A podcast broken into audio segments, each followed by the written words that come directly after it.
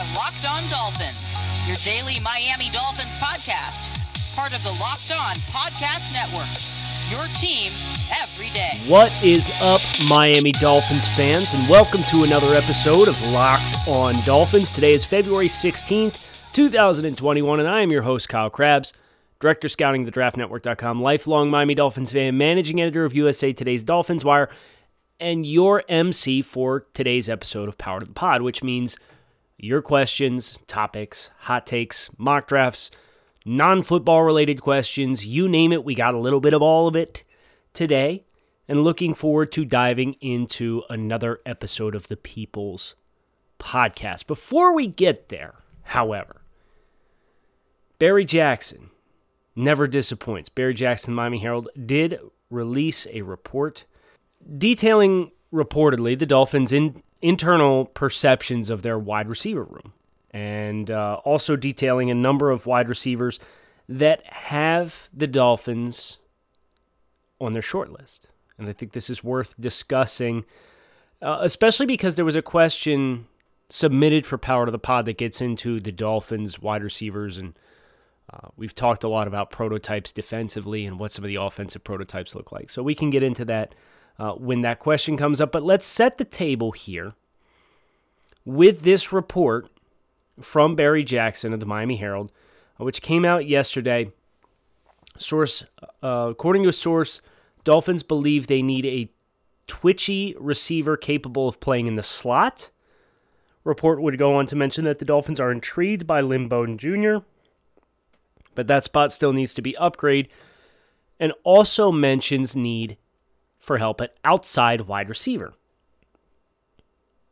I think what this does is kind of builds upon our working theory that you can compartmentalize the wide receiver room into a number of different buckets. And I think the Dolphins need help at each of the buckets, if we're being completely honest. Uh, Jakeem Grant, not really a slot guy, more of a vertical speedster, return abilities.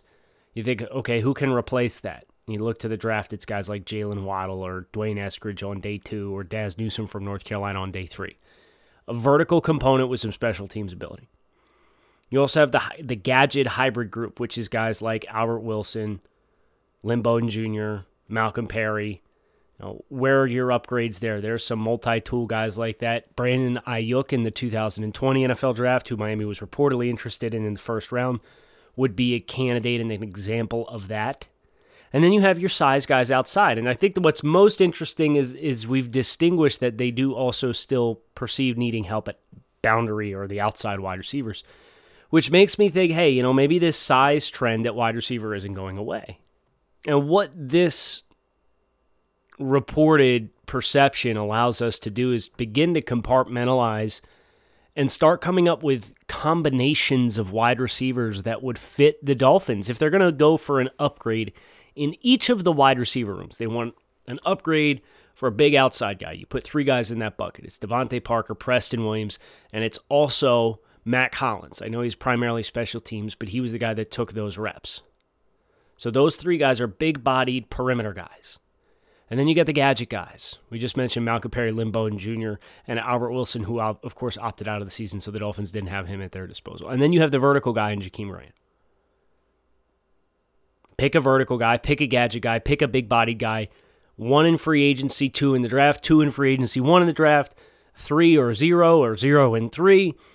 You can kind of start to piece together, okay, you know, this is what this room might look like. We're going to lop the bottom guy off in each room. I think Malcolm Perry's probably the one uh, who would endure the cut. I know a lot of people were excited about what his potential was, and he's a fun story, but that's the unfortunate byproduct of getting a team more talented, right? Is, is some of these fun stories, kind of scrappy underdogs, they they become the players that don't get the opportunities because you're looking for more physically talented players.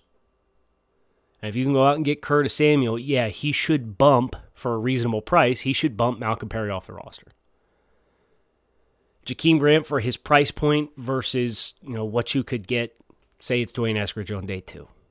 You'd say they take him at 50, or if he's there at 81, the Western Michigan kid who just crushed the Senior Bowl.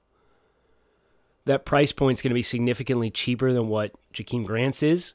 Uh, he has every bit of the short air quickness, He ran 4.33, so you know he's blazing fast. He can work vertically and get over the top. He's got return abilities. Checks all the boxes. Okay, you know you bump Jakeem Grolf, and that's that's a cost saving measure. And then Mack Hollins, I think the Dolphins would have enough guys with their affinity for defensive backs uh, that they would have somebody who would step into Mack Hollins' role as a gunner, even though Mack is very good at that role. Uh, so you could start to get an idea on what the wide receiver room is going to look like. And, and, I'm really thankful that we had that clarity with a month out towards free agency because we'll continue to further flesh out what it could look like. Who are the players? Uh, Barry Jackson's report. Know, this was a pretty interesting report to read. Number of free agent receivers pegged as interested and welcoming of the Dolphins. Uh, source said Marvin Jones from Detroit got a call from former Lions teammate Matt Stafford about potentially joining him with the Rams, but Miami and Jacksonville also would be two teams that interest him. Colts receiver T.Y. Hilton, who attended Florida International, would welcome Dolphins' overtures after a 56 catch, 600, or 762 yard season in Indianapolis. An associate included Miami on a short list of teams that would hold appeal to Steelers wide receiver Juju Smith Schuster if the Steelers don't keep him. This all from the same report. This is where is most interesting for me because this is fairly uncharted waters for the Dolphins. You hear Deshaun Watson give the compliments that he gave the Dolphins, not directly, uh, but but pegging them as a really attractive destination. You hear receivers like Marvin Jones, T.Y. Hilton, Juju Smith Schuster. Yeah, I'd like to go play in Miami. When when has that ever been a thing for Miami? Miami has always been that team that's been used for leverage for players to get more money from other attractive teams and destinations. They've never been considered an attractive destination, or at least not in recent memory. Last 10 years, they've always been that team that's been used to get leverage to get more money from somebody else. And the players that the Dolphins do sign are the players that the Dolphins just throw the money at in a lot of cases especially with some, some high level free agents. This does not appear to be the case this year. And maybe they're looking at the opportunity and they're saying, yeah, that wide receiver room stinks. I can go play there and I can go catch a bunch of balls and have a good time. Maybe I want to go to go to South Beach. Regardless of what other motivations they have, the Dolphins being put on significant members of the wide receiver free agent class to say Miami's on my short list. I wouldn't mind going to play in Miami. I'd like to go play in Miami. Great. It's a testament to what the Dolphins and their organization are building, the direction that they're heading, that these kinds of players are willing to put the Dolphins on the short list. Bet online is the fastest and easiest way to bet on all your sports action. Football may be over, but the NBA, college basketball, and the NHL are in full swing. Bet online even covers awards, TV shows, and reality TV. Some real time updated odds and props are there for almost anything that you can imagine. BetOnline has you covered for all the news scores and odds and is the best way to place your bets and it's free to sign up. So head to the website or use your mobile device to sign up today and receive a 50% welcome bonus on your first deposit. Bet online, your online sportsbook experts. Promo code locked on. We are on, we are locked in on Power to the Pod. Your questions, your topics. We're going to start with iTunes reviews. Uh, we're going to transition over into Twitter questions from there. And uh, y'all did not disappoint once again. By the way, we are reading at 991 reviews of the show, just short of a thousand. That is a very humbling number. And I thank everybody who has continued to listen and engage and ask questions and uh, just kind of follow along. I'm coming up on my one year anniversary of taking over the show and we've had a blast. And very humbled that so many Dolphins fans are plugged in on what we're doing here on Locked On Dolphins. Uh, J.C. Dixon, does the team suggest to player what to work on and what trainer and company to use, or is it up to the player and the agent? My understanding is, is players have the liberty to pursue training in whatever way, shape, and form that they would like to. Uh, so that's how you see players from different teams kind of collecting together and work out uh, with a specific agent. And then I know uh, a couple of really good specialist trainers um, that have markets from from everywhere, and they're not team sanctioned.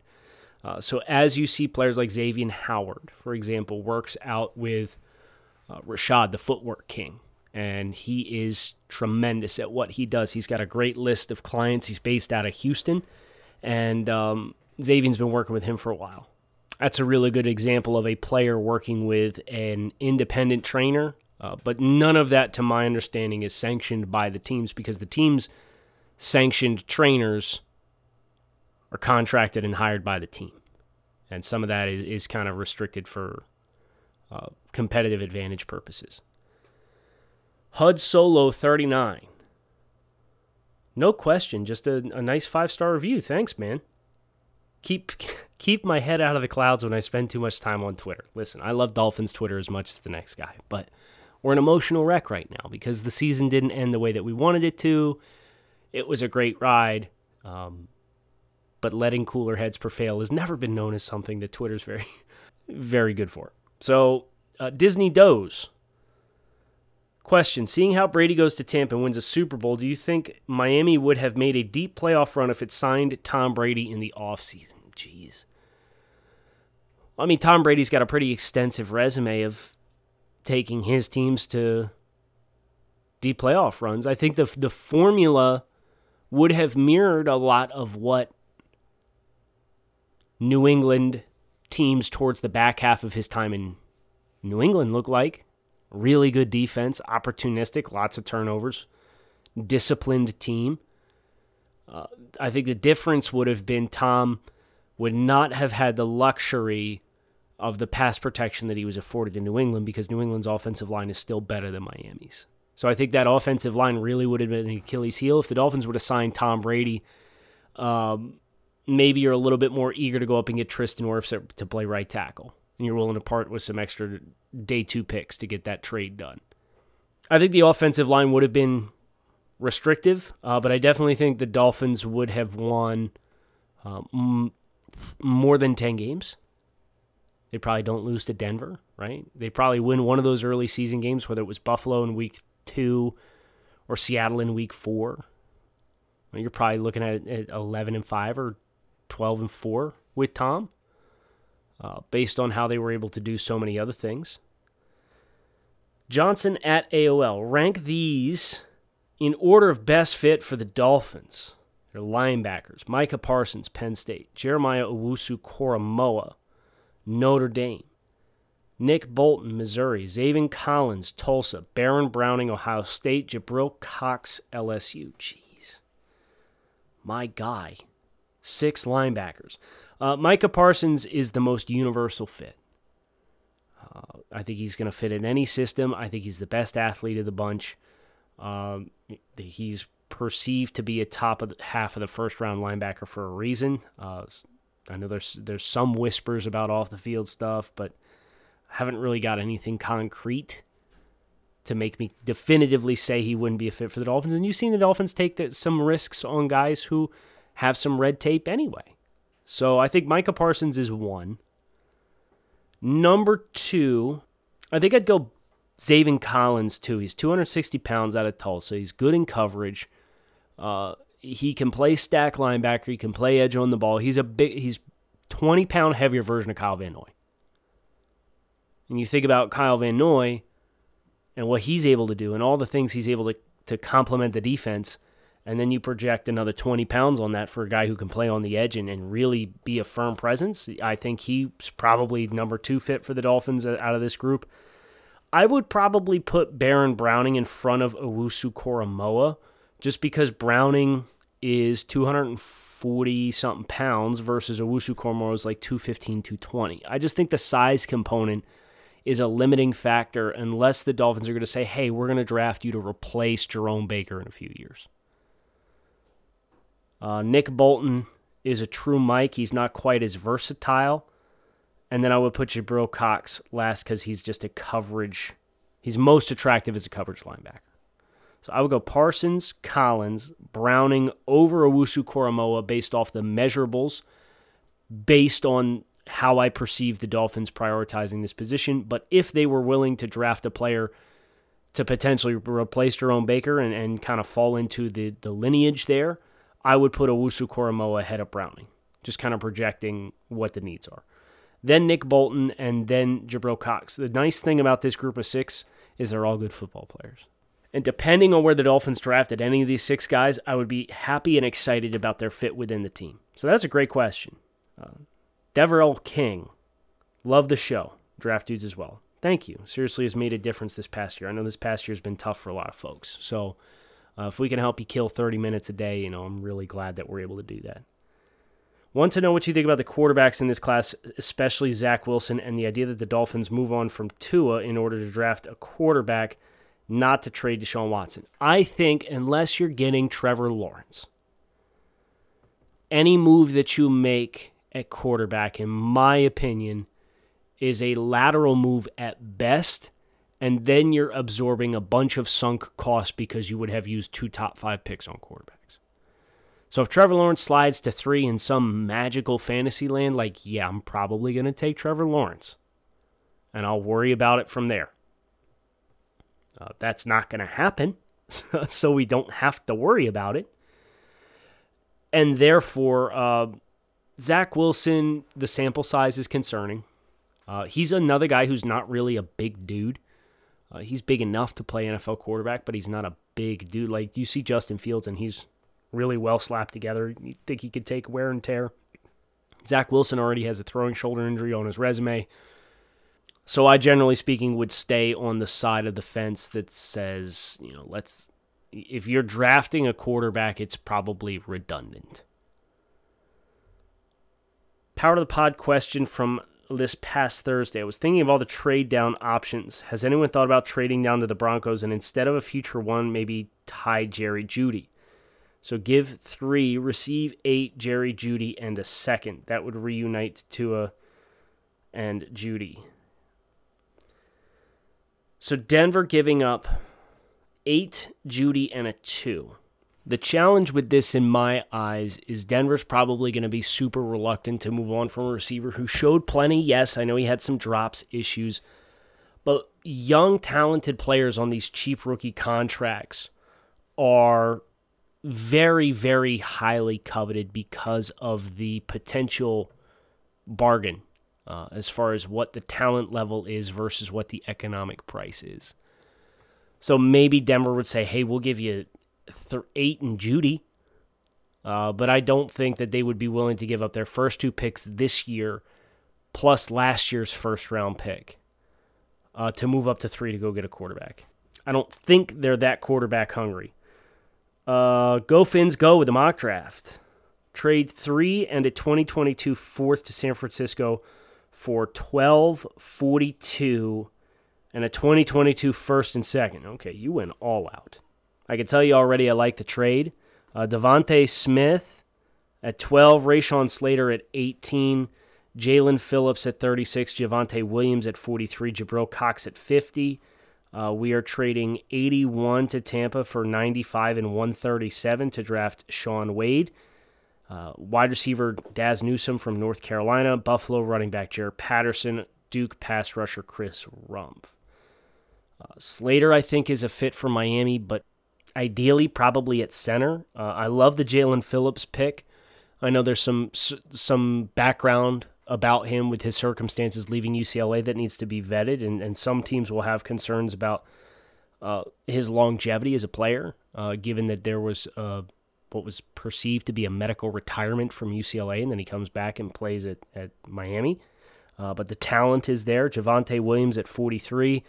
I don't know if he gets to 43, to be honest with you uh, in the real thing. Just I know you said DeVonta Smith at 12. Not sure how he fell that far. I think what what's tough is you might end up having to when we get to the real draft take every pick that you made from 12 through 50. So Smith, Slater, Phillips, Williams, and Cox. And well, I'll exclude Cox. Smith, Slater, Phillips, and Williams. If you wanted each one of those players I think you'd probably have to move them up a slot in, in what your actual order is. So Smith is like you'd have to replace him with Slater, then take Phillips at 18 because I think he goes in the 20s in the real thing, and then Javonte Williams at 36. I like this effort though. Dazz Newsome at 123 is a home run fit.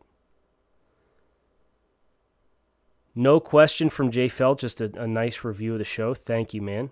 Fins up. Thanks for listening.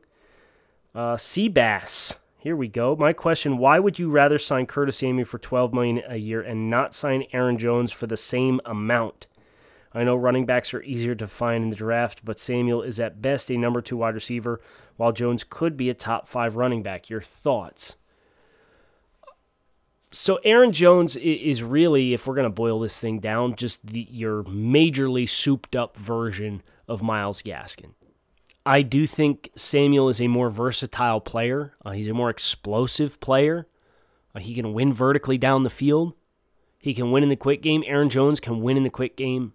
Uh, he can win with the checkdowns and create after the catch. But for my money, you're paying for the versatility to create in more ways. And I think Curtis Samuel can create in more ways, create more conflict.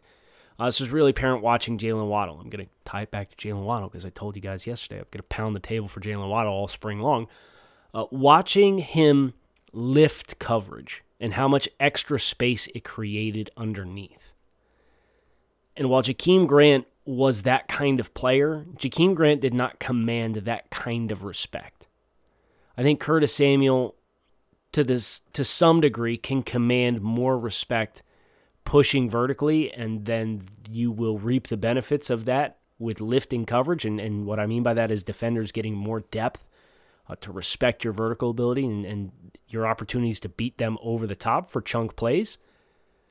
Or alternatively, you can go out and get a Jaylen Waddle or D'Wayne Eskridge or some speed guy and let them lift the coverage and Curtis Samuel working underneath with all of this extra room because the defenders are dropping more to take away those intermediate and deeper windows, you can really create some explosive plays after the catch. And that's really where Miami got stuck the most is nobody respected their ability to go vertical and beat you over the top and they crowded you and you didn't have anybody with any short area twitch to create anything in short spaces when you were in the phone booth. So uh, I think that you can piece enough of these improvements together and really get some some nice returns. A Power of the Pod question from PA Fin 73 Which top tier prospects would you expect the Dolphins to avoid drafting because they just aren't a good scheme fit? This is a full show topic. Let's do this tomorrow. Let's do this tomorrow because I don't want to do this question injustice, and there's like a million other questions that I still was hoping to get to today on the show. RockAuto.com is a family business who's been providing auto parts customers with high quality service online for the last 20 years. So, whether you're shopping for your classic or daily driver and you're looking for engine control modules, brake parts, taillights, motor oil, or even new carpet, RockAuto.com has everything you need in one easy to navigate catalog. And in just a few clicks, you can get everything you need delivered directly to your front door. And best of all, prices are the same at RockAuto.com for both professionals and do it yourselfers. So, why would you shop anywhere else? And spend up to twice as much for the same part. So visit rockauto.com for all of your auto parts needs. Right locked on in their How Did You Hear About Us box so they know we sent you. Amazing selection, reliably low prices, and all the parts your car will ever need at rockauto.com. I'm going to have to turn up the speed here. we have so many questions. This is awesome. I love you guys poured these in. Okay. Uh, Aaron, Jackass9 five star review, Voice of Reason. Thanks for the review. Thanks for listening. Curious, who's your all time favorite Dolphin? Dan Marino. If I had to go defense, I think I'm going Jason Taylor. Uh, Dan, I just caught tail end of his career, but I had the chance to go to Canton and see him get enshrined back in 05. Awesome experience. Jason Taylor was, you know, some of my first memories of being a Dolphins fan involved Jason Taylor. So those would be my choices. That 06 uh, DPOY season was fun. A lot of fun, even though there was not much else about that team that was fun. Gucci Manatee. GOAT username. I love the pod, listen quite often. Wanted your thoughts on this two round mock. Uh, trade three for seven and 35 with Detroit. Uh, draft DeVonta Smith. Chase went early, Smith fell. With our next pick, uh, send 18, our fourth and seventh, to move up to 14 to draft Rashawn Slater. Uh, 39, either look to trade Flowers and bump Kindley, Hunt inside, have Slater play left or right tackle. Uh, and then with the pick, Detroit gave up, bring in Javonte Williams, and then draft Trevon Moehrig at 39 and Christian Barmore at 50. Um, okay, I'll start with what I like. I like DeVonta Smith as a fit for the Dolphins.